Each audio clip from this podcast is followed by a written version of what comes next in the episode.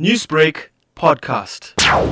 So the mission was to to drive from South Africa to Namibia over thousands of kilometers uh, um, through multiple countries to firstly uh, test the technology, secondly to to create a consciousness and and to expose the technology to people, not for commercial purposes, but rather to inspire young people, school kids and the like, so that they know that this technology exists and Africa can do this uh, without the help of necessarily uh, the larger European and American countries. We can do it on our own. So, what does this mission being successful mean for the future of vehicles around the world? We have the capacity to do this in Africa.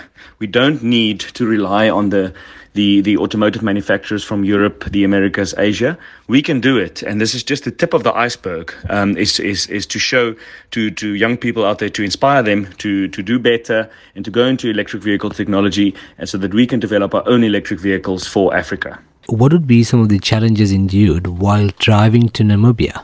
A lot of the challenges will definitely be the, the weather in Namibia. The extreme heat does take its toll on solar panels and other components.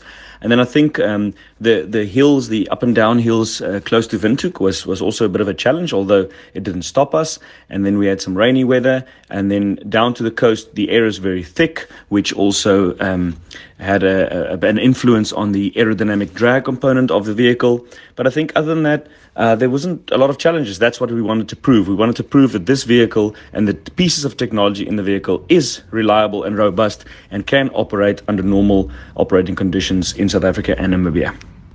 Newsbreak, Lotus FM, powered by SABC News.